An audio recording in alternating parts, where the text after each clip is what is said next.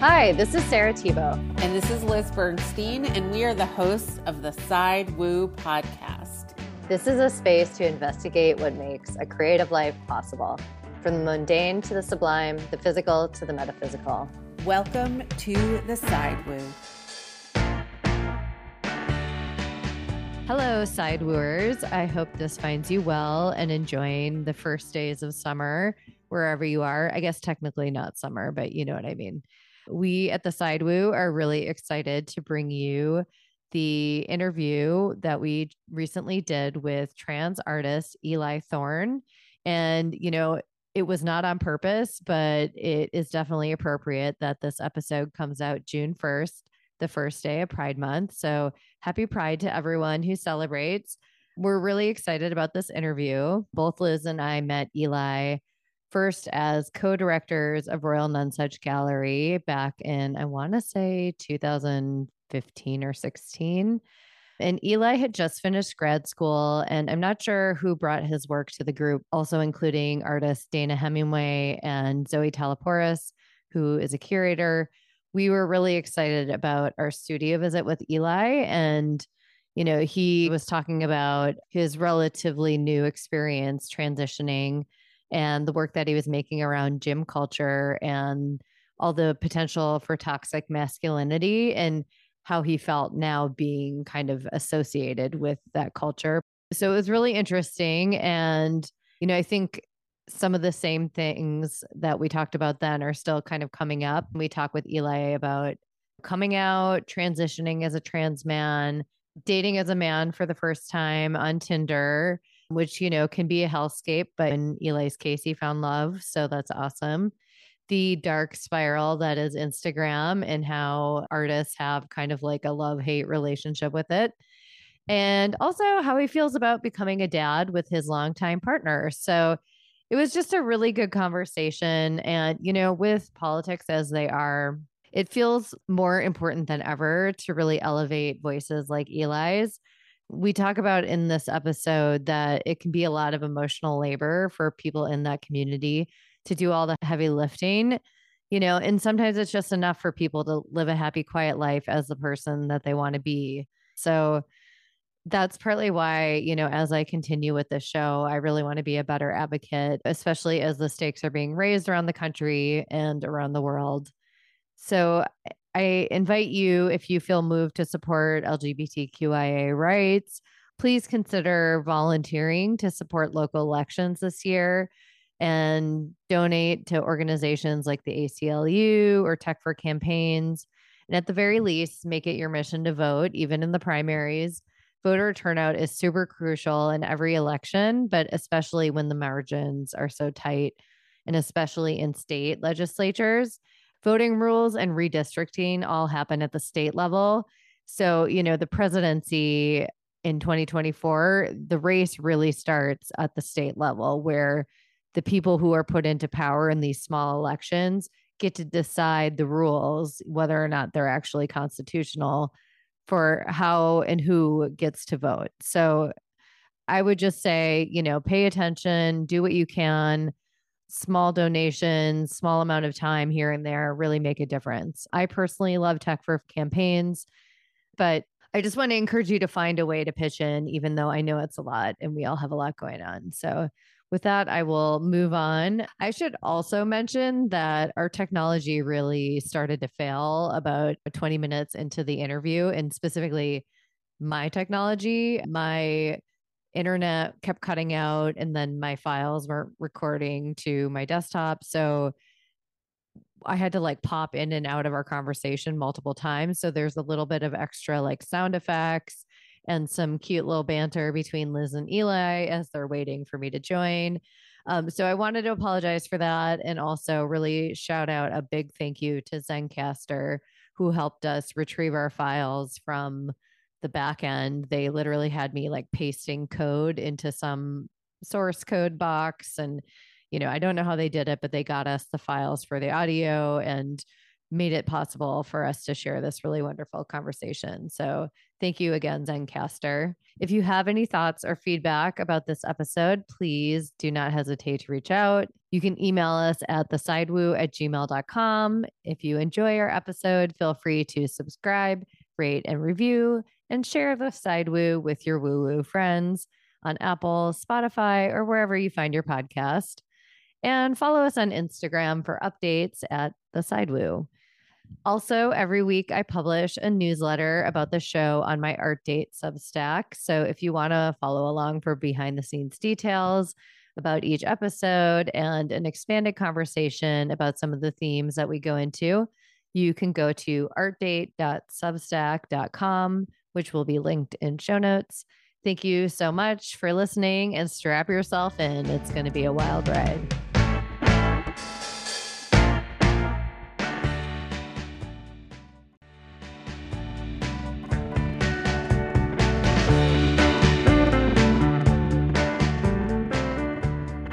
No, we're all here. We're fresh. We're ready.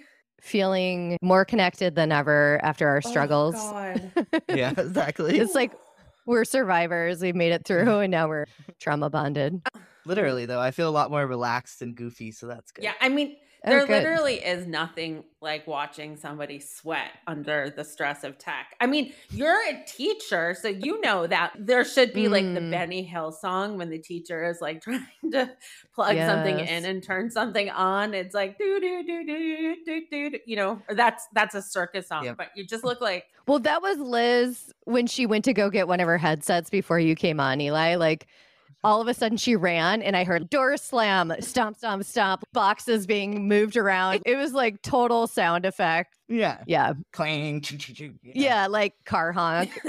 Yeah. oh, goodness. Sarah. You probably want to start with the question you want to start with. Yeah. Eli, what sign are you? I'm a Sagittarius, Oh, Um, cool. Leo rising, and Leo moon. I was going to say, you have so much Leo. I can feel it. Definitely, The- yeah. the big Leo energy, if you will. That's cool. How does Sagittarius show up for you? Ooh. I immediately wanted to talk about the shadow parts of Sagittarius. Yeah, well, Um, I think I don't know. It's hard because I get like a lot of the fire signs mixed up. My parents are a Sagittarius and Aries, and so I like to compare myself to them, which is always healthy, right? I come from a Pisces family and I'm a Scorpio. And like Yeah. we're both water, but they're very different. Mm. Well, I also have a lot of Scorpio in my chart too, so there's Oh, cool. just as much Scorpio as there is like fire. So, Oh, better or worse. interesting. Like a Scorpio stellium or something. uh huh. Oh, Yeah. fascinating. hmm How's New York? New York is really wonderful. Perhaps it's just the novelty still, but so far we've lived through a winter, which apparently was really Mm. mild. So I'm, I'm told Okay. constantly, which is hilarious. So, and that was really cool and novel and challenging, but still really great. And Is that because of the is- snow? Like it was just really Correct. snowy Yeah, and the cold. cold. And like, I actually understand why people have long johns. Oh yeah, of course. Yeah, my experience of wearing long johns was like as a kid going camping or skiing like one day. Yeah. And now this is no, you never take them off. Yeah, it, I mean, And it's what makes you they're like under your yeah, clothes. exactly. So, where are you in terms of this transition? Like, you came from where to where, and what are you doing there? And who are you with? And I what is know. your life like? Yeah. Give us. Yeah. Tell us everything. Okay, here we go. So it, uh, it like most people, I think it starts in 2020 and the start of the pandemic, the mass exodus, right? And like you, you you're literally questioning every part of life when it's destabilized in such a huge Mhm. way. We lived in this warehouse type of apartment that only had a skylight and it had no windows. So at your eyesight, there was no way to see outside. So during a global pandemic, that was quite challenging. And that was in East Bay. Yeah, that was in Oakland. And so then our only access to outside was to take a dog walk or to see the outside. And that became very hard. We're lucky because my partner can work mm. remotely. So that's literally the only way that any of this was possible.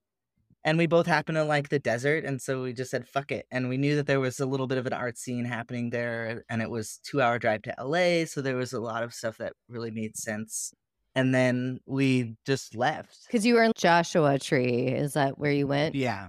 area, Okay. Yeah. And then we were there for about almost two years, which I think is like a classic amount of time that people live in the desert before they're like, fuck this, and they're out. But yeah, I mean, it was like, it's an unbelievable place. The beauty of it is its own thing. And it was actually the fact that the heat was a little too much Mm. for me and that my studio was in the garage and the garage was not insulated. We were renting. I was Mm. literally in my underwear at six in the in the morning painting feverishly for a few hours before I like Brutal. got under the hose and then I went back into the studio and that was so awful. And we didn't know if we wanted to invest more and we just weren't going outside the way we we love to. We were super outdoor people, hiking, biking, you name it. That was just not really happening. And that's why a lot of people if they can leave the desert in the summer. Yeah. It was just too much Right. for us. I feel like your work before you moved, I would say that there were some themes that made sense for you to be in the desert, but it's like y- it really infused your work with a new layer of meaning and mm. iconography that uh, that maybe that's just why you were there. You were like there to connect and then now you can take that with you. I don't know. I like to he- I like to think about it that way. I was painting Joshua trees before I'd ever seen one Oh, in wow. real life. I tend to do that in my paintings where I will paint stuff that I is either in my future in some Mhm. way or I've done that Um, too.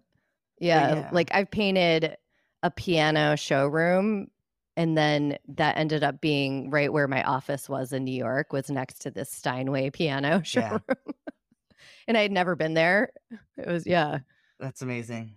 I mean, it it does seem like art making could totally be in a little clairvoyant Yeah. space Mm. because it's not being led by your intellectual pursuits. Yeah. You know. Yeah. I think that rings really true for me in and this is funny because this is so part of like other parts of where this conversation could go, but I was making paintings in undergrad about being trans without really knowing what that meant. I was painting trans bodies without knowing really what trans was, which is, I think, pretty amazing. And so, with that said, painting is just like a really direct way to a spiritual practice and a direct line to who I am, who I will be, who I was kind of thing. In your undergrad, what were you painting that you then looked at later and were like, oh, that's obviously about, you know, like my trans journey? literally I was painting like this form of this trans person with like 50 breasts and then like a couple dicks. and like you can't get more non-binary. right. What's that about? Right. Yeah, totally. And also very undergrad. I love it. Yes.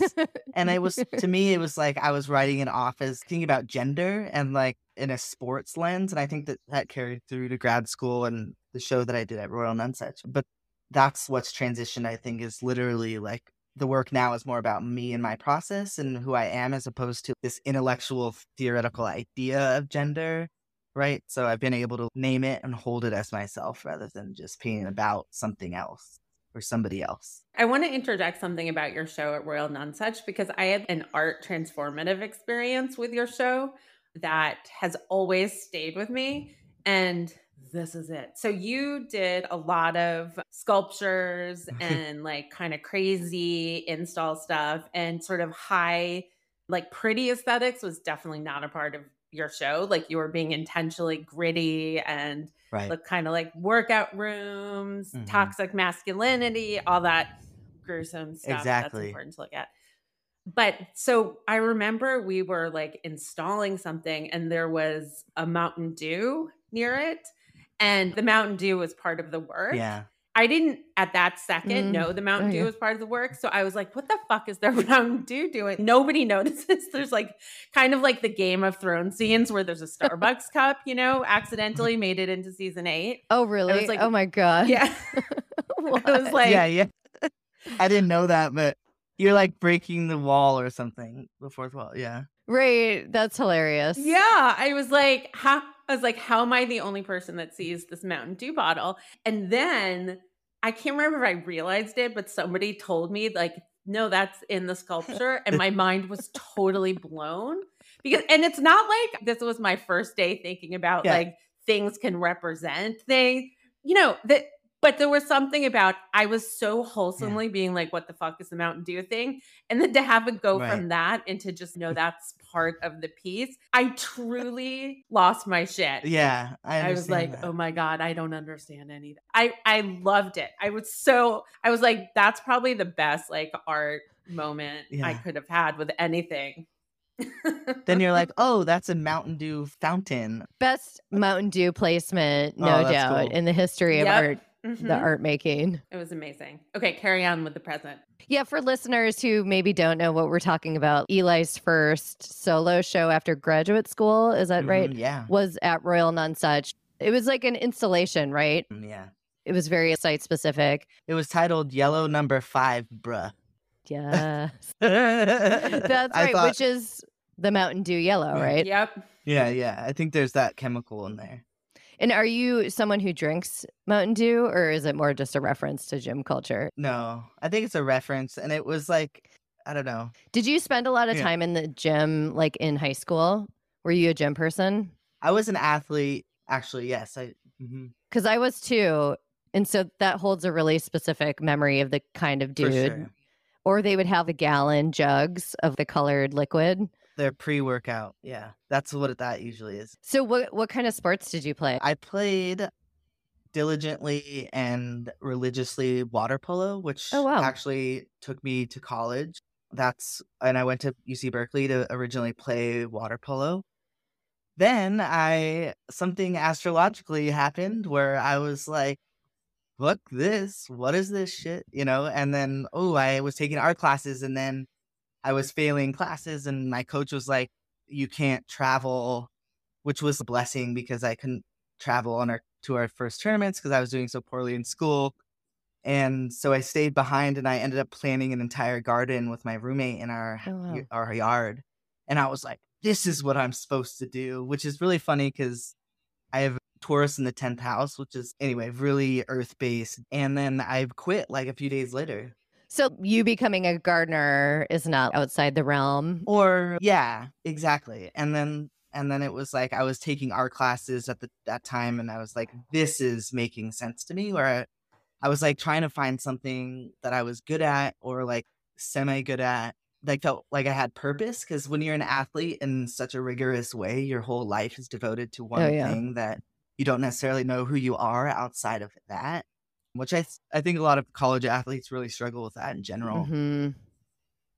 but also say it was it's always meant to happen and and then yeah and then quick like my sophomore year i was just dedicated to figuring out what art was and getting into that there and then my grades went up Okay. And did you so do you quit sports altogether and then we're like, I'm gonna refocus? yeah pretty much i didn't even work out for a long time after that Oh wow. Okay. my relationship with my body and my relationships with fitness as you all can imagine growing up in a world where it's like being an, an athlete in a woman's body is ca- contradictory to what you're being told to look like so there was a Mhm. lot of tension there and then of course being trans and queer in general there was another layer of dissonance yeah I'm sure that was really confusing. Were you out in college then or were you out before then? I was I was I had just come out as bisexual. Then I came out as a lesbian. And then that was feeling okay for a while because I was always wearing men's clothes Mhm. for the most part. But then once I cut my hair, I was like, oh fuck, this is starting to align. And then Hmm. the way that I dressed was aligning way more with how I was feeling. And there was still a lot of years of battle of pressure to be this, that, and the other. But Mhm. What was your family's like notions of gender and like how how did that sort of play Hmm. into Yeah. at what rate you were able to feel more aligned with your true self? Yeah, that's a good question and a very at what seems like an easy answer is not, but um Doesn't seem that easy. Uh-uh. Years of therapy are spent on that question. okay, well, the w- the years of thinking about it. Yeah, yeah, thank you. Okay, so I need to remember that. So my family for the most part was like outwardly very accepting to me. What happened behind doors was definitely probably a lot different. And then most certainly when I came out as trans in graduate school, that was a lot different.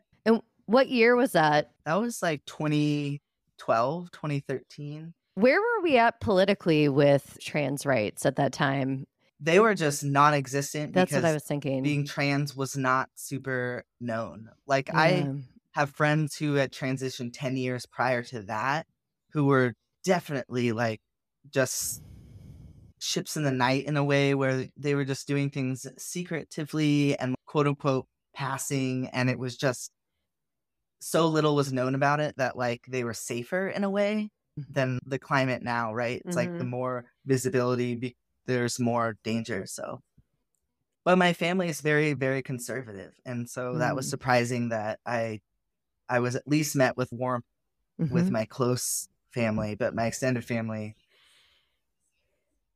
Doesn't know what to make of it. the silence the silence speaks volume let's just put it that way yeah Mm, okay. and like christian and it's still still very with me and something i'm i talk about in therapy ad infinitum just like the battle of that is so part of my journey i think is Mm. the battle of patriarchy within myself within my family and then at large it's pretty intense for sure Yeah, I mean, there's so many touch points that I feel like we could dig into. Yeah. I'm like, I don't even know where to start. But just thinking about going back to your body and like your relationship, maybe to your looks, just in a very superficial Mm. way. How did you feel like you were programmed? What was the tension like for you? Because I played fast pitch softball. And so oh yeah so did i yeah, like I know a little bit what you're talking about when it comes to what's cool in softball because it makes you stronger and better as an Yeah. athlete and more intimidating or whatever. And then what like supposed to be like and Yeah. how those two worlds, it's almost like the reason sports like that become so insular is because they have their own codes, you know? yeah exactly yeah But so how did you kind of operate in in that and like how were you thinking of your identity and like fashion choices and stuff at that time? Mm. like maybe starting in high school and then to college. I think I was I was in trauma, like I was in active trauma, I think, in my body, like for Mm, a lot of those years where I don't even know I don't even know if like I was thinking about it or if I was thinking about it. It was it was horrible and it seemed horrible because I was conditioned as a woman, right? And there were other layers that I totally didn't understand at that time. But of course, hindsight 2020, I can't tell if I it was living trauma or if it I'm assigning that trauma something post and sometimes I think that can be more harmful. Well, you know, if you've been in enough therapy, the answer is always both. Yes. you know? Yes, exactly. So, Yes, but I think a real like a nugget that I hold on to, or I when I learned this, I was like kind of blown away. Whereas, and it's still part of who I am. Fat phobia is like really strong, right, in our culture. And as a Mm. trans man transitioning, or like understanding my body through that lens, I you start to look at spots of your body that are more feminine and how those spots via fat phobia or what have you are way more triggering and cause dysphoria. So like hips or Mhm. that specifically, like if I have more fat on my hips or my outer Mm. thighs or my inner thighs, those areas, even if I'm not even overweight at all, but if I'm carrying weight a little bit, that is like woman, woman, woman. It's not even necessarily fat, it's just woman. And so like a betrayal. Yeah, I mean, yeah, I mean, I'm super fortunate and feel great, you know, taking hormones. A lot of body fat has gone to other places, so really legitimately in the upper gut and like more male traditional spots, right? And also remembering though that mhm.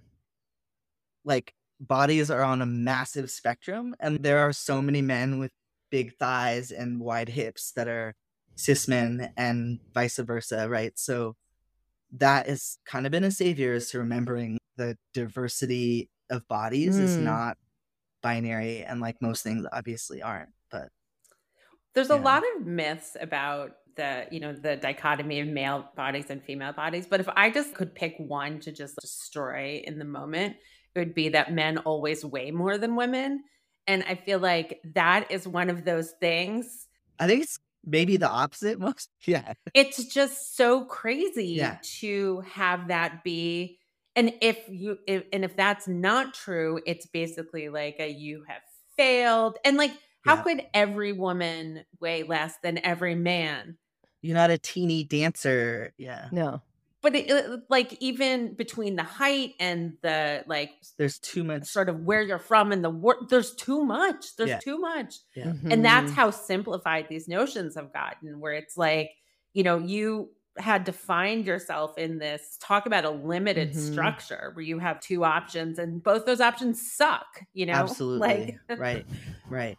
i'm like Yeah. And that's the same structure that folks are trying to pass bans on in sports. Women, Right. trans women playing sports. They're trying to categorize like what is a man, what is a woman, and that literally those break down in a second, right? Because everything's on a spectrum. So I'll also say I don't even remember what the initial question was, but Yeah. well, just I mean, kind of generally talking about your relationship to your body, but then fashion. Is that right? also thinking about the ways that you've shifted your approach Mm. in constructing your identity, you know? Because I don't know, for me, feeling like I wasn't always so in control of my body or how I looked, you know, or whatever, I felt like fashion became really Yeah. important and being like, I can control my Mhm. image to the max of what I'm able to Yeah. do, you know? And so I don't know if you found that, not to say that you were like looking at Vogue necessarily, but oh, I have. Yeah. yeah, I like So- fashion. you do. Oh, cool. Yeah. yeah fashion absolutely has been life-saving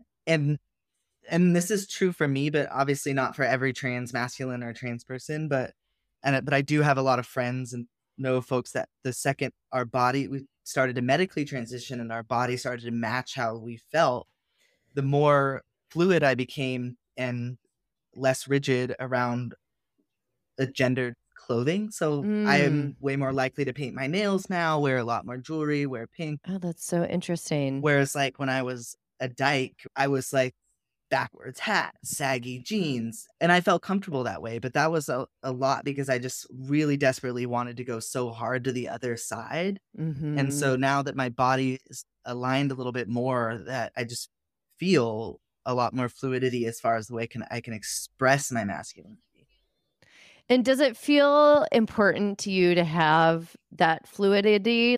I personally don't think I think that my fashion can be fluid now, but I would never see myself as gender fluid and I would never have seen myself like I and that's not true for everyone, but that's my experience that like no matter what I did with my fashion, I've always felt very male and less Mm. gender binary. So that for me is where gender expression and identity are more paired together whereas you know i could identify as a trans man but like still express very feminine i'm not sure i'm making much sense but it, no yeah No, You're making definitely. perfect sense. I Yeah. I think that one of the universal truths of this is like when people feel like they're under less pressure, Mm. you can be more playful. You know, Totally, and yeah. sort of Totally. the idea of, of playfulness is just sort of being able to you know, if you feel like your life depends on showing the nail polish, I mean, this isn't you, but showing the nail polish to affirm a more female Yeah. gender identity, you know, that's not playful. But if you are feeling like some of the pressure's off because your presentation is is doing some of that heavy lifting, then you can be more playful with the nail polish, you know, is what I'm guessing. But that sense of play is like on Maslow's hierarchy or whatever, like that doesn't come at level one, you know? You Yeah. don't get the playfulness in survival mode. no You're like very fucking serious about your choices because you're trying to like kind of stake your claim Yeah. on what you are and where you are and what is happening. You yeah know, exactly I mean, to sort of lecture everybody for a second. Sorry. no i love yeah i love i love both of your lectures this is one of my favorite podcasts and i'm always like that was great i think sarah might have Sarah was so happy that you said that that she froze. totally Sarah, Sarah, come back to us. Well, I'm going to ask the embarrassing question. What do you like about this podcast? That's an indulgent question. Oh, my favorite and the easiest answer is the fact that both of you have a totally different perspective in that, you know, Liz tends to be more of a skeptic or has a little bit different worldview as Sarah, but that you two are working in harmony with those two opposing perspectives. And I think that's really important because all the podcasts I listen to are that are woo, you know, are like that's never questioned. And so anyway, it's nice to have both, but you two are b- both really smart and have really great things to say. And so it's nice. I'm going to miss you, Elizabeth. Thanks, guys. I would like to take this moment to have the the pitch that sometimes you can't do the things you want to do.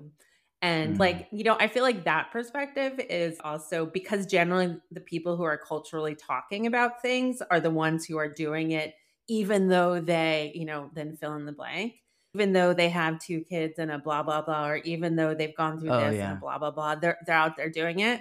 So, you know, I'm stopping the podcast, but it's not because I don't love Sarah. I don't love the podcast. I don't love the oh, conversations. yeah. I just can't maintain Oh, yeah. a schedule because of honestly i feel i really need my child never to listen to these podcasts because Totally. it's not blaming him for this but with the 24 hour day of the diabetes i can't It's exhausting. maintain beyond. other things you know outside of sort of what has to be maintained so i just want to like for everybody else who's not doing it and has missed it and is not succeeding at the thing you know that happens to everybody and there's a lot of beauty in that space also Yes. Yes. That's nice to are you back I feel a little out of sync with what you guys have been talking about, but I don't know. So in a previous interview, we talked with Desiree Holman, Oh, yeah. I love that. and sh yeah, and she's, as you know, an esthetician who used to be an artist, and she just really found her calling in doing that type of work and working specifically with the trans population to be a support and channel. And I think she's now partnered with a trans person. Is that right? yeah. Yeah, and so one thing that we talked about, well, there we a lot of things I feel like that could come up today too was just this idea of our bodies as these vehicles as we go through the world, you know, like the meat suit or whatever it is that you want to call it. And and how they connect potentially to our karma, if Mm. that's something you believe. I guess my question would be, do you believe in karma and do you feel like there's a karmic lesson inherent in being trans? Yeah. Okay, so this is totally going to be a little bit of a spiral whirlwind but of an answer, but perfect Here for it. right, great, great, great. Okay, so when I hear karma, this is what I hear is karma is a bitch. And Oh, okay. and so that is like my limited experience with karma. And so with that said, I definitely don't believe that like coming into this world as a trans person is some sort of karmic retribution or No. lesson in a way that's right because i and I- think it's you don't think that obviously but i i think that i think about this so much Oh, okay. and then i just beat my head against the wall every time because i just don't know and so i do think that we do have some sort of agency of deciding right what is going to happen but that's as far as i came that's literally as far as i got and go i think i'm very open to it i think though that patrilineage how do you say that Lineage, patrilineage. Yes. Sorry, I'm having a hard time saying. it. It's a hard word. So I do think though that there's something karmically in this life of working with within the family systems and around patriarchy. And so I do deeply believe that like me being trans within my family's framework is potentially karmic or predestined or whatever you Mhm. want to call it because it is to me like working towards a greater good you know if i can be who i am and somehow still be within this family like god willing there is Mhm. some good and there's seeds that are being planted but also remembering that it's not my full job like at all to fix all that but that i am just a little flower in the garden of it Aw. you know That is so sweet. but that's why i like to think about it I love you in a like a garden of other trans flowers. Uh-huh. Just Anyway, sorry, Liz. Um, yes. You know, that brings me to like the thought of, you know, how much pressure it can be to be like always explaining and always discussing and always educating and always like leading. And mm. it is, and it's inevitable because our culture is a mess yeah. and needs teachers and examples and people who can articulate how they are breaking down the systems of constraint that really bind us to a lot of abuse and toxic legacies. But, you know, it is a lot of pressure to like, why can't one just live their being able to live yeah without also being like i'm a teacher and mentor a leader. I'm embodying all of these amazing you know jesus like sometimes you just want right. to make mac and cheese yeah. you know? So that that's a heavy role. Yeah i agree with that. So i just want to talk about the heavy role of holding the cultural yeah. mantle of trans and when when can you just like put it down and like netflix and chill? Yeah. Well i love knowing that there are trans people who don't and don't give a fuck or feel like they don't have enough strength or and I love knowing that there are people who and also literally can't because of safety and access etc but I love knowing that there are still trans people living in peace and that's it just by being here is a miracle just by being alive is magical mm-hmm. and that there are some people and I definitely don't categorize myself as anything other than trying to vocalize when I feel energy and turn it down when I don't. And I'm unsure where I stand in that, but I've been part of the community more and less at mm-hmm. different times in my life. I've run peer support groups and stuff like that, which I do feel called to try and do that out here. Yeah, that's cool. But I think like it's just a wave of sometimes you have the energy and just like being a parent or being an artist being a human being is just sometimes you have energy and you're you're called to and sometimes you aren't. But i still love knowing that there's people who are just like someone else can do it. There was this woman this author that i just went down to listen to her talk about her book. She's a local art author and sort of like a quasi biologist and uh, ecologist. And she was talking about trans people and how trans people are like some of the closest beings to being alive where like change there's she said something like changes the way of nature and transforming yourself is always choosing to be alive. And like choosing regularly to be that is choosing life and being alive. That's beautiful. And that didn't necessarily fit into the question but it felt like that that is something I hold on to and um, mm. feels like the flower in the garden or something. I don't know.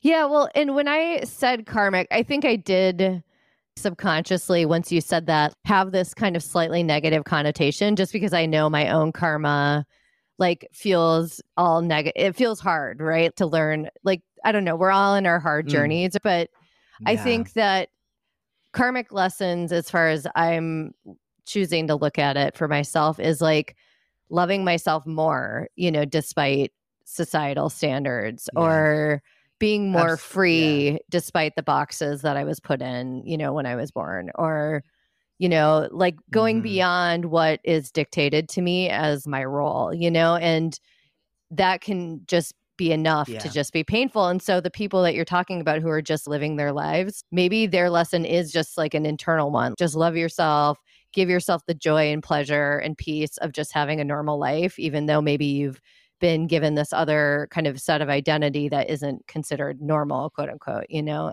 So I feel like karma can look a lot of different ways, but yeah. it usually is interpreted as negative. Yeah. yeah. Well, if that's it, then I completely prescribe to that. Awesome. Yeah. Right. Well, and what yeah. the biologist said. Well, I'm right there with you. I think that sounds better. And also, I think to kind of circle back to art making a little bit is that I think what makes art making for me really challenging is that it is part of my spiritual practice. It is about who I am and how I exist in this world and using nature as the like guidepost is really terrifying because when you're trying to have a career like generally in art is horrifying and terrifying and when it is about activism or your identity is really fucking scary. Mm. And so every time you're on Instagram, you're just like, there's levels. And you've talked about this many times on here about the toxicity of that platform. but like the insecurities that one goes through on a second by second basis is like so insane. real. And so, yeah, Well- anyway, that's not really going anywhere, but I thought it was just, yeah, is No, but do you feel like when you post on Instagram, do you ever feel like unsafe? You know, because I mean, you're definitely like out on your Yeah, oh, profile. Do you ever feel like there's this like tension of are people going to know too much and then I'm going to be unsafe? I don't feel physically unsafe, Okay, that's good. especially because I'm white and because I'm cis presenting. I have nothing in a in a like immediate sense. There's no safety issues in that way. I think emotionally and psychologically, I feel unsafe Hmm. all the time. Well, And I think a lot of artists would, whether or not they're trans, feel unsafe on Instagram. It is toxic and it and you know, and yes, when I post and if I don't get X amount of likes, it is you know, you've really got to work yourself out of this, especially if you're someone like me who doesn't have a gallery, who barely shows, who hasn't really hit the ground running, so to speak. So it is just like this cycle of is this really what I Yeah. should do? Well, Yeah. I mean, Instagram, the culture of Instagram is such like a microcosm of the culture of the art world in a lot of different ways. And, you know, it is Yeah. I re- this one Mhm. like phrase always goes on in my head. Like I remember in grad school, like the worst thing you could say about somebody's like painting or drawing or whatever was like, "Oh, it looks like a journal entry." You know, like it was just such an insult to have it be something that was just sort of like that should only be for you. Don't bring that into the cultural dialogue space, like you embarrassing human. Uh huh. And it's the opposite now. Oh my God, I know the amount of emotions we talk about now versus before is wildly different for sure. Anyway, keep going. but I feel like it's all wrong. Like every, I mean, every single thing that you bring into the cultural space, of course, it's like a journal entry. And the way it is talked about is so abusive and toxic and disgusting. Like every, not to be like everybody should walk up to artists and be like, "Thank you for this precious gift you have given us." let us let us honor it and discuss it as a whole perfect beautiful entity but it could there could be some room for that. Yeah. Like a little bit like recognizing what you're doing being like i'm just standing here for me like tits out waiting for everybody to discuss and then i'm supposed to be like cool and collected Absolutely. and you know secure it's just so fucked yeah, definitely. anyway that was that was a little rant I mean, we talked about this with Kate Rhodes, where, and I'm actually an advocate for what her therapist suggested, but how, you know, when non artists are like, oh my God, you're an artist. Why don't you draw that? Or like, you know, you're in some group session and they're like, oh, well, Sarah, we should just have you draw that next time, you know, and you're like, go fuck yourself. I have six figures in Yeah, student no loan shit. debt. I'm not going to freaking draw your stick man for your presentation or whatever, you know, it's so offensive and they just don't mean it that way. And Mm. so I think that's part of the problem. Yeah. And I will, Yeah. I want to add something that feels maybe a little bit of a, like a hot take. So, one thing that irks me a lot about the gram culture is that I've, there have been people I know that have done Instagram hard, you know, where you post every day, you have a thousand stories, and you are just running it and for a couple years. And then the second they get representation or some sort of clout, then they start to say, don't exploit yourself, don't do this, that, and the other. And it's kind of infuriating. And so I try to hold that like I see myself being judgmental about that too, but I also do it. And so I'm just constantly trying to reframe and be like, everyone is trying their hardest to make this shit work for themselves hmm whether it's you know and just really trying to hold back from what instagram wants you to do and get like mean girl vibes but Well, and it penalizes you for not using it, you know, the algorithm. oh no we're in a really weird delay Okay, I'm going to reset. Hold on. Shit. Okay. i know this is super juicy It's right like not even letting me restart. Internet gods, why are you doing this to me? I know it's so juicy. It is infuriating when people who are very successful are like don't try so hard or don't want it so much or don't, you know, put yourself out there in a way that's exploitative or whatever. It's just, it Yeah. does feel super disingenuous. And, you know, the truth is that's probably their role at that point is to like, once you get really successful, like maybe part of not intentionally to like dig it into people's faces a little bit Yeah. so that everybody Hmm. keeps wanting it, you know? Yeah. So everybody's got their part to play, and the people who get up there, their part is sort of making it look sexy. It's so fucking sexy. You don't even have to be sexy to be sexy. You know, you're just like Yeah. sexy because you woke up that day. It's like, Yeah. It's not even a thing. Well, and and they're like, I don't know, there's like a amount of like subconscious motivation and drive that maybe people who are really like workaholic, like myself included, like I don't even know how much time I spend thinking about projects because I'm like swimming in all the projects I'm doing. And so like my advice would be like do things that align with your values and don't sell yourself short. But at the same time, I would never tell someone I don't know. You you do kind of have to be obsessive, don't you think? I do. I do think you do. I mean, that's the playbook that that I've seen, right? Is being obsessive and constantly posting and constantly doing it. So you just hit everyone over the head with like how fucking productive you are and how fucking prolific you are. Right. And and I'm do it. Like I absolutely do it. And I don't give a fuck. But I also give all the fucks at the same time. I'm in this game Yeah, for the long them, haul. yeah. Like you. I have a shitload of student debt. I literally have to make this happen. We're trying to have a baby. Like this is a no joke situation. Oh wow, that's exciting. it's yeah. totally exciting. Yeah. It's horrifying also. It's really Mhm. horrifying. Yeah. Oh my god. Well, do you want to talk a little bit about that becoming Yeah. a dad? Totally. That's fun. I've never got to do that before.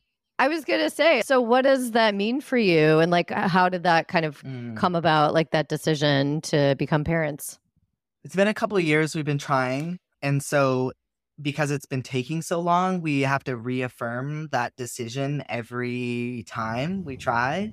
And that feels kind of rad because we know fucking for sure Mm. that we want it. And it's been really hard to see friends and family get pregnant so easily and without even thinking about it. That has been, I think, the most challenging for both of us in this is the access to pregnancy is free and like it can happen easily. And our process is arduous and expensive and we really have to say yes to it constantly even though we know it's going to be really fucking hard and expensive and all the hard shit but also beautiful i mean we we have a we talk about it in therapy all the time we're really doing all this Oh, shit cool. like and i think i'm just super excited yeah to be a dad and a in a way that like in all the good ways hopefully that my dad was a dad to me but in all the ways that I Mhm. feel like I can improve that patrilineage and like what does masculinity, whatever gendered child I have, that I can try the best to be a better version of what came before me. That is very Mhm. important. Um, but I think Gianna would say the same thing about like how she wants to mother. I'm curious, not to switch gears completely, but how was it dating? Because I remember you had a girlfriend as you were transitioning, and we can cut this out if you don't want to talk about it. But after going through the transition, you guys end up breaking up. Can you talk a little bit about what that was like, kind of transitioning into a new body and then dating? Was it weird to date for the first time? And and then like, how did you meet Jana? So I actually dated a few people when I was first transitioning.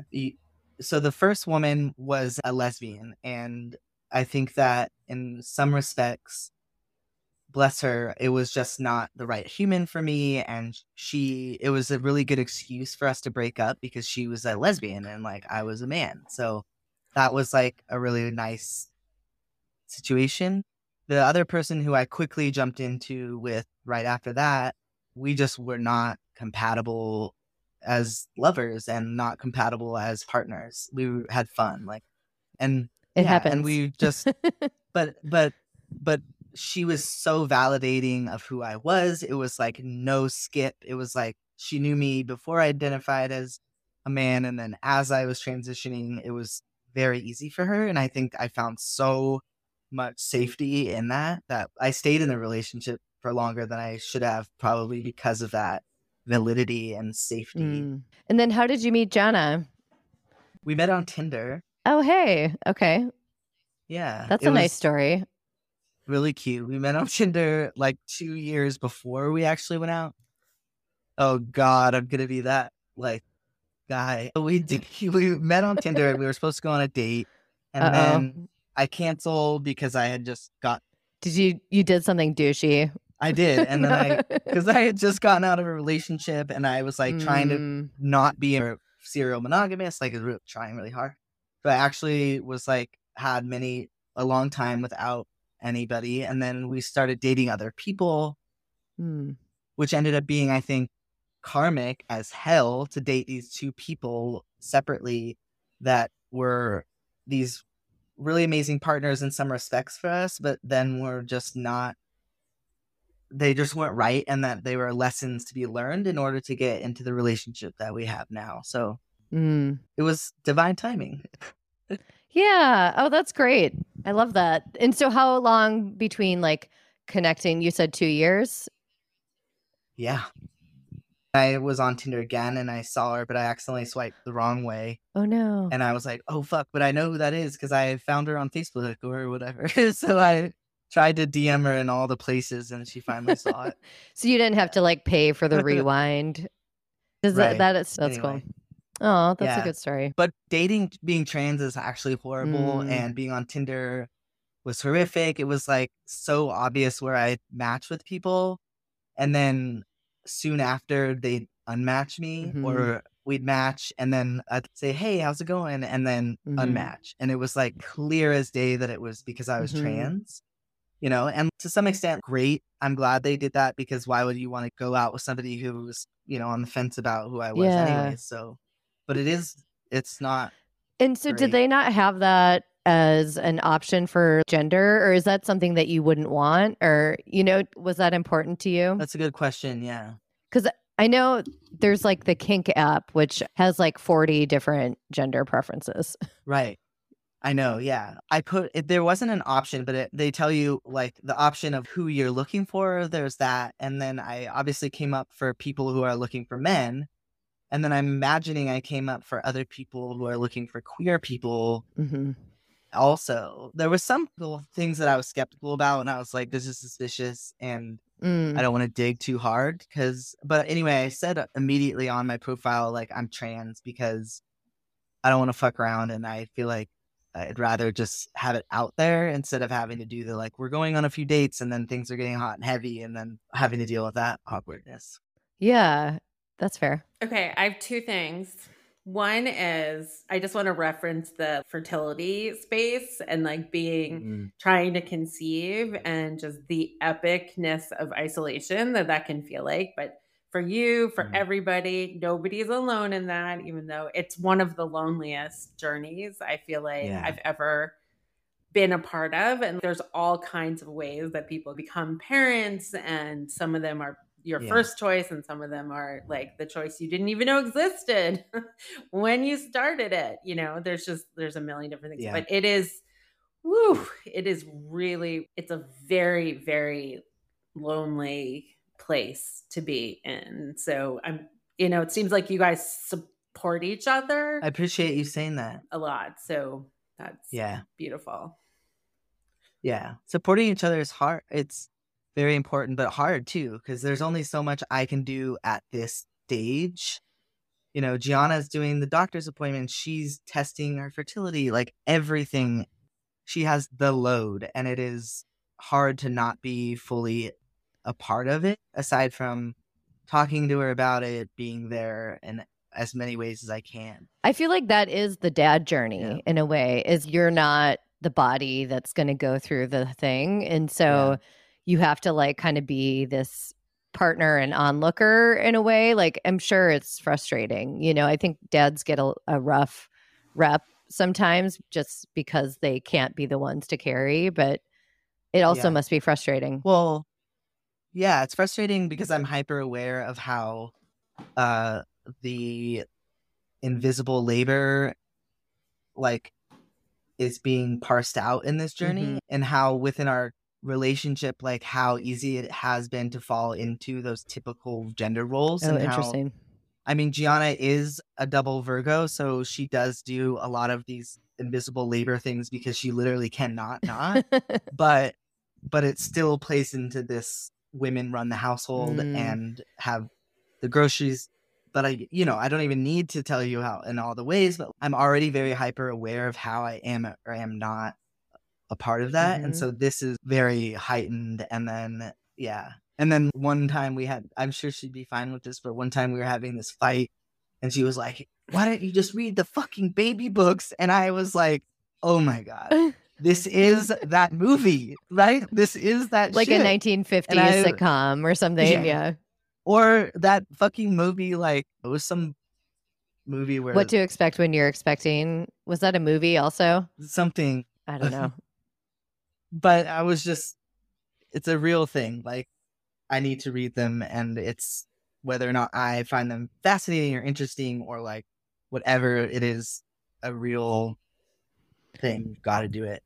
That's a way of of carrying labor, right? So, Mhm. Yeah, like even just the act of doing it, even if you don't retain anything. for sure, yeah, it's it means a lot. Oh my God. It's Liz, what was the second thing you were going to talk about? okay. So I love how our conversation has been so many things. It's really fun. It's Agreed. cute. Okay, so this is where it's I don't want to make everybody uncomfortable simultaneously. So here we go. but you guys have a very like Instagram friendly relationship and I don't mean on the inside and with each other, but like this is where I'm like, "Oh god." But you're both very good looking and like when that comes together on Instagram, you know, it's and sometimes people are more or less aware of like looks mm-hmm. influence life or whatnot, but you're both strikingly good looking human beings. And, you know, it changes like the level of investment. Everybody stops longer yeah, to pay attention because. I mean, which is unfair, you know, to the rest of us humble, Humble trolls. humble beings. Oh my Humble God. trolls. But I mean, okay, that don't answer that. That's like, but it is a it's a part of it. And just because Yeah. we're talking about dating and Instagram and being in love and public persona, I'm just gonna I'm gonna bring it up. And is that horrifying to have brought up on no, not at all. Well, and I was actually going to ask part of the reason I brought up Desiree was I know that you had gotten top surgery, but have you done any other types of surgery to kind of enhance like male traits at all? Or Mm, are you just naturally like, you know, a beautiful man? I appreciate that. No, I haven't. I'm just, I just am what I. I'm just naturally good looking, uh, extremely, and really, really good looking. oh, All right, Sorry, I'm just trying to Um, embarrass you. Sarah, zip it. We're just trying to embarrass you. We're okay. gonna we're gonna we're gonna clamp we're gonna it's really, it's really sweet. My Leo, my Leo loves it though, so that's fine. So back to that, Liz. I think about that as in the lens though, as well as being a trans man, and like when I post a selfie or I do less thirst traps nowadays, but Oh there's like another layer there's another layer of affirmation that's happening where so figure out where this lands for you. So there are a lot more women straight cis women who will say put fire fire fire on a picture of mine or comment on my appearance. They're more comfortable doing that to me and i'm one you know and there's a lot of reasons why. Is it because i'm trans there's more safety but that in turn can feel a little bit more like invalidating to an extent, like not being seen as a Mm. man, and like therefore they're not actually attracted. They're not actually thinking I'm hot in the sense that they would maybe a cis man, but they're like acknowledging that oh, this trans guy is hot. He's safe. I can tell. You know what I'm Mhm. saying? Like Yeah. absolutely a lot of people would not be doing flame, flame, flame on that like art handler dude who posted a selfie who's super hot. You know I Totally. mean? That's super That's fair. cis. It's well Yeah. I mean, I think it's also, you know, what you're saying is if so, let's say that cis woman is like fire, fire, fire, fire, fire. and then that person's, you know, boyfriend. I just want to note that Liz had the fire going up and down, like vertically, not horizontally, like they might appear in Oh, a no, comment. but- she's fire, no, fire, fire, fire, up and down. that's because I was referencing multiple comments. Ah. Oh, okay. I okay. wasn't- I thought you were like the one woman was like fire, fire, fire, fire, fire. no, it was like each person gets their one fire emoji, and that happens vertically, not horizontally. yes, it totally does. Oh my God, you're so right. Continue. I'm so right.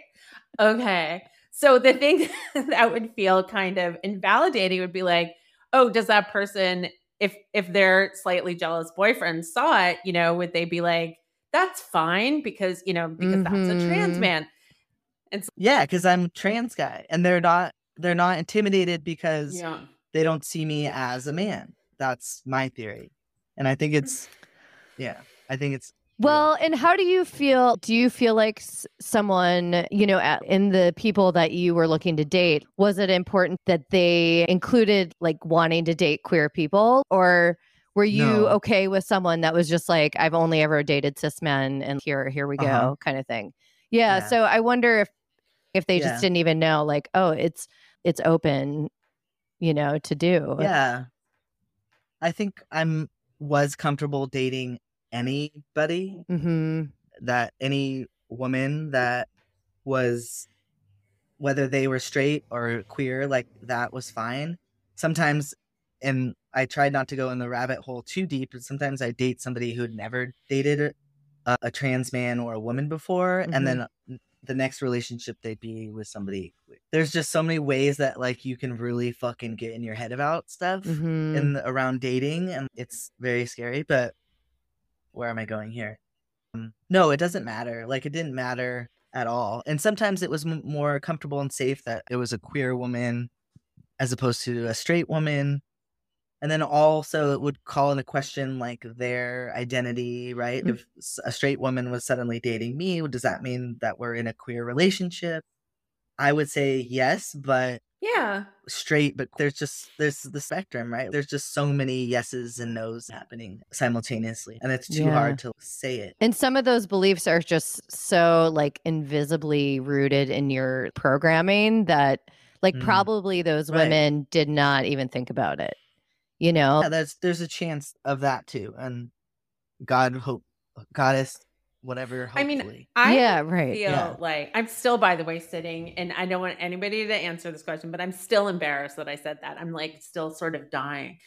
But, you know, I think that one of the reasons why people can put the fire emoji and then part of it is I think you're like you're not giving yourself enough credit for it.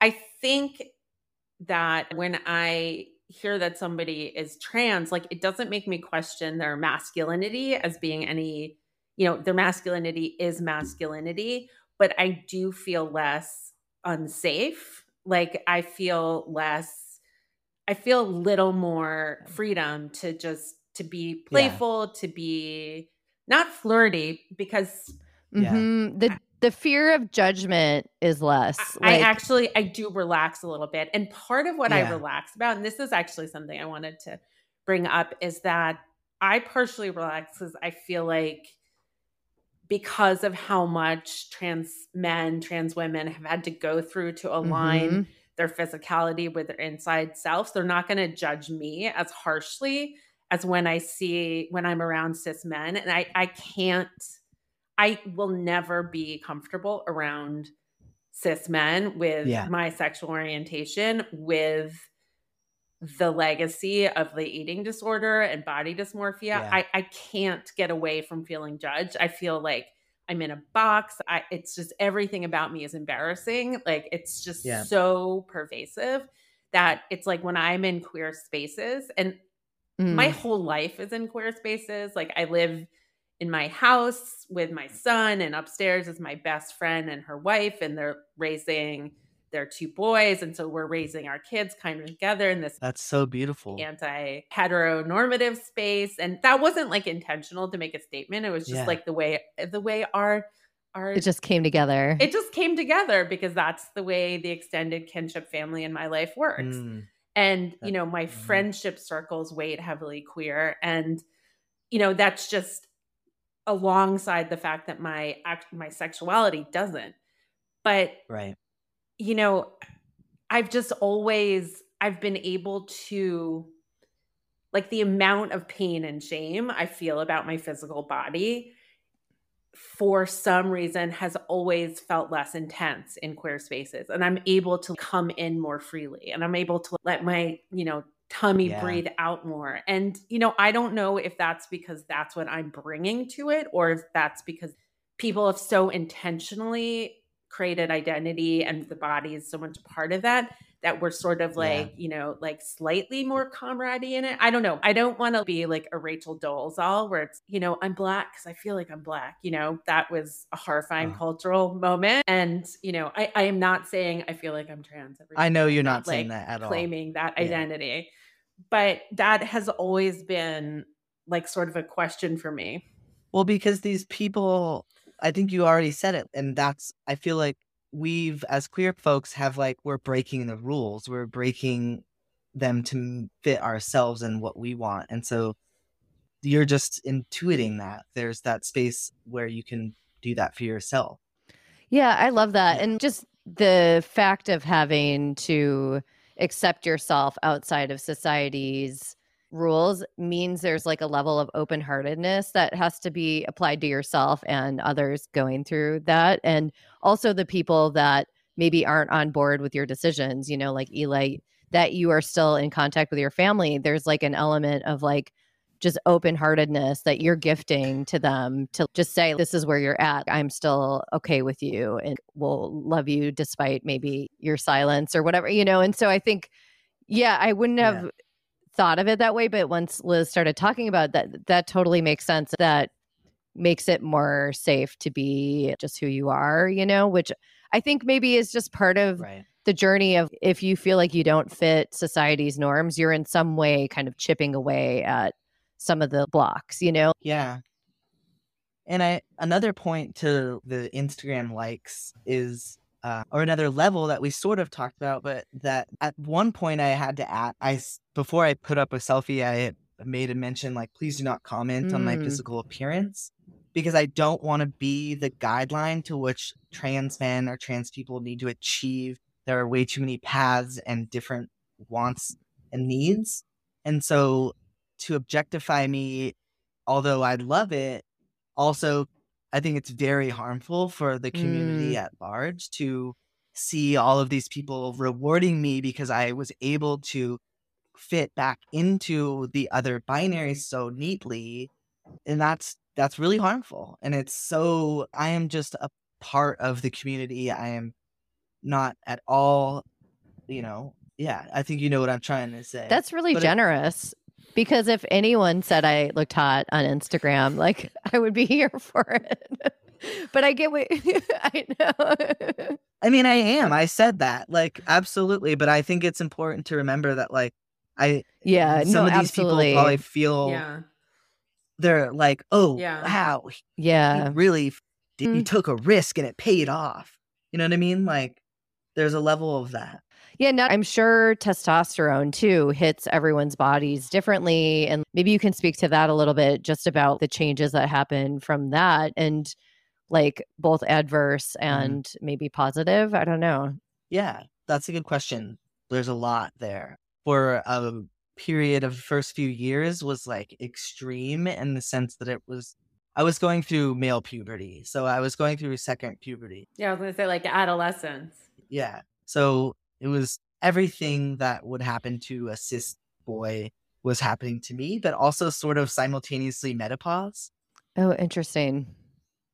So like I would get major hot flashes because like because like the testosterone was battling the estrogen. Right. It was like shutting it down. Exactly. So it was like Mm, all that. And so as an I mean, I don't wish this on anybody to uh, be an adult going through a childhood transition like it literally does bring you back to those raw emotions in every ways but also going through an older lady's menopause at the same time. So it's fucking insane. It's really insane. And where am I going? Oh, the testosterone. Yeah. And so also I came into myself more. I really started to embrace my Sagittarius, Leo, whatever, so much Mhm. more because I was more in myself and embodied. Mm.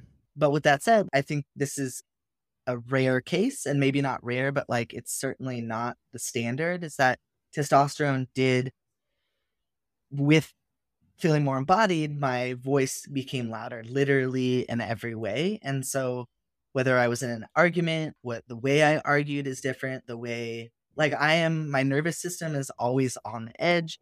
I have Mm. emotional regulation issues.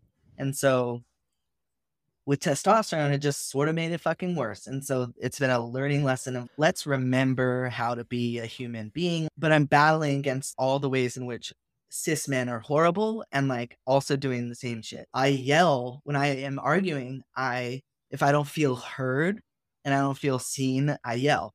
And that is Mm. scary to somebody else whose triggers are feeding off both of our things are just back and forth. She'll shut down and I rise up. So anyway, I have to simultaneously try and figure out how to be myself and learn to not yell, but also not be shamed of anger. That is uh, at the root of it, learning how to live and be angry, how to let it out in positive ways, but also just because your voice is raised does not mean violence. It doesn't mean but it can be read read that way. So Yeah. and that is me and that's how testosterone has changed my ability to really find my voice and in some cases that can be through anger and yelling. And that's been the scariest thing, I think, because it's reads so cis, Oh, interesting. so patriarchal, it's so awful. And so it's this battle of not hating myself, but also trying to nurture myself through it. Well, and I'm someone who grew up in like an Italian family. So there was like a lot of yelling on my mom's Mm. side. And so it was a lot of these like women being kind of loud. And so I was a yeller, but I think I struggle with the same kind of self loathing when it comes to that because. Especially if you're around people who didn't grow up that way, it comes off so violent, you know, and like people Yeah. are like, what? Whereas I grew up where it's just like everybody's yelling all the time, you know, in as far as the women. So I think it's interesting that it's gendered for you because for me it was always like Italian, you know. But I think it doesn't mean that like the shame isn't real around like what it is to be angry. And I feel like Jessica Lanyadoo, like a lot of the episodes that I really identify with that she does is her giving advice to people who are like struggling to contain or manage their anger. Anger. Oh, right? Oh yeah, I I'm on every word. Yeah, I am. I listen to that. how do Mhm. how do you kind of find a Mm. cathartic outlet you know because you can't Mm. really repress it if that's like what you're going through No, I have I have to be moving my body all the time. I really I cannot have a job that where I sit. I have to be moving my body. I have to work out. I've got to do it. And I know when I don't do it, that's when I start to get a little cranky and and that is not to say that exercise because I think exercise can be bypassing the root of that, but it does make me feel better. It doesn't solve anything necessarily, but it does help soothe stuff. And I think some of that layered anger is that I am white, I am cis passing, I am part of a group of people that have are Mhm. oppressors. Yeah. And so there's the anger with of that, but also simultaneously trying to battle right the the way that I act sometimes is that. And that is a mind fuck.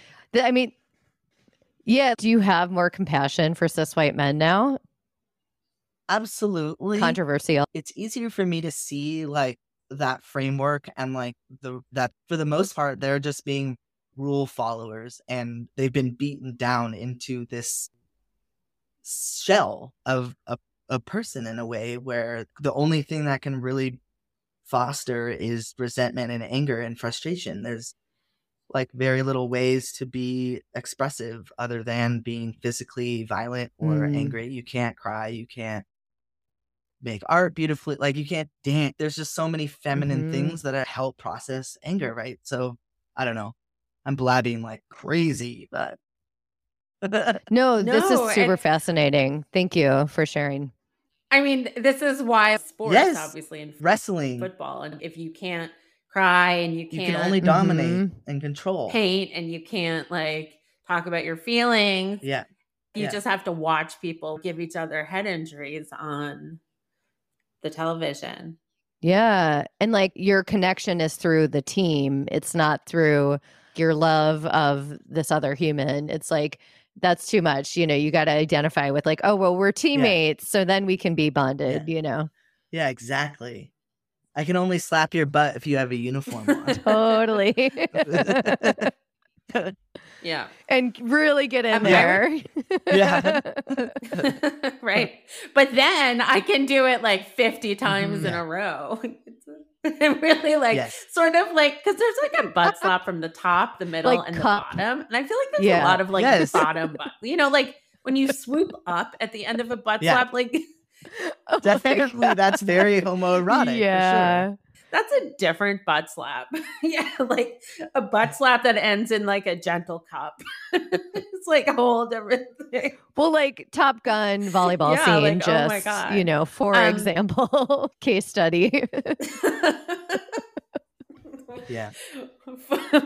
for example okay this is my the thing about having to move your body and all and just to feel sort of neuroregulated so this is just because of Lange's his autism diagnosis and his ADHD stuff is I've become much more aware of the relationship between body motion and being somatically like neurologically ready for the world. And so uh, that was something I never thought about before. But the way somebody does like meditation or deep breathing, and it's like, okay, now I'm ready. Like a lot of people, like you physically have to move or squeeze or touch or sort of throw yourself against a wall. To stim. Yeah, to stim, Yeah. to be neurologically ready to give and receive. And Yeah. without it, you are you are unable to do it. And it's just like breathing, but our world doesn't have a space for that. Right. So it's like when I go to Lange school and it's so beautiful, and you know, kids are kind of like if they have to run against a wall to kind of do it, they have this like bouncy Mm, thing, which yeah. like basically just like shaking you off. look like you're in a dryer, you know? Oh, wow. so you're like you're being tumble dry. yeah. Yeah, it's it's just beautiful to understand how the body and like our neurological, intellectual, emotional responses have to Mm. line up. Yeah, I resonate with that so much. I don't have an autism diagnosis and I, I don't think that I'm there, but you know, I have had an ADHD diagnosis for my life and but I never knew enough about it and it isn't just it's like just not being able to focus on a task is literally just the littlest bit of what ADHD actually is. And that knowing that it is emotional dysregulation and the inability to bring yourself down and needing to stimulate and Mm. I used to throw my head against the couch all the time. I used to throw Mhm. tantrums because I was just needing to feel. And it's that still feels so, that feels like wisdom as a kid where I need to learn how to do Oh, that. Like, interesting. He's like crossing his arms and hitting his shoulders for the listeners. Yeah. this, like, it feels really good to do this type of stuff and like hit yourself Mm-hmm. and you feel, Oh yeah, totally. Squeeze, squeeze, squeeze, Yeah. squeeze, squeeze. Yeah. Oh, yeah. And so, and like my Yeah. therapist is always like, okay, hold on. Where do you feel this? Where is a, where's a spot in your body that feels neutral? And sometimes I'm like, fucking nowhere. And then we're like, ground your foot, feel your foot, feel your foot. And then I feel really hot. Yeah. And then there's just so much trying to move energy. It's very kind of like energy work. It really, actually, that is what stimming is. Yeah. I, I was just going to say, like, a lot of the energy work I do is like being hyper aware of like shifts in your body, like in different places or feeling different vibrations. So that's super interesting. Yeah. Yeah, sensory seeking. I mean, sensory seeking until you get the level of sensory that you need, you will not be ready for the Mm. conversation. You won't be ready for the, you know, and you have to figure Yeah. out how to get it in socially acceptable ways. Right. That's the whole challenge, right? Yeah. um, that are not, which are not Because we could all just like bounce around being in the dryer, but not at the meeting. So, but exact like you have to find ways to like give your you know give your calf a squeeze under the table without disrupting you know you're like yeah, yeah, "Mm." yeah. but well, really quick, Eli, like what's coming up for you? You just finished a new body of paintings. And I loved how you were like, you know, it's not important that they're going anywhere because they're not right now. You know, Yeah. That's total self-preservation comment because Mhm. right? Yeah. And that's true. Like they're going nowhere and I don't have anything, but I but I'm glad that you asked cuz I'm able to say okay. Like it feels okay saying I don't have anything coming up. But except for that Yeah. I'm, you know, still making work. I'm doing that shit and that's feeling like a lot, but it's necessary. Yeah. Um but yeah, find me on the gram. Yeah. We'll put all the link in show notes. Fire fire all my photos including my paintings, not just my face. Yeah. Fire, fire, fire. Up and down, up and down his Instagram. that was so obvious. Oh, you guys, this is so lovely. You two are the Aw, best. I really appreciate Eli. this time Thank you so much, Eli. You're our favorite fan. i know Aw. Just we kidding. love everyone no, but for real. for real No, but Yeah. but seriously, thank you so much. That's all for this week's episode. Thanks for side wooing with us. we release episodes every other week on thursday You can listen on Apple Podcasts, Spotify, or wherever you listen to podcasts. please subscribe rate and review our podcast for good karma points Until we meet again in the woo.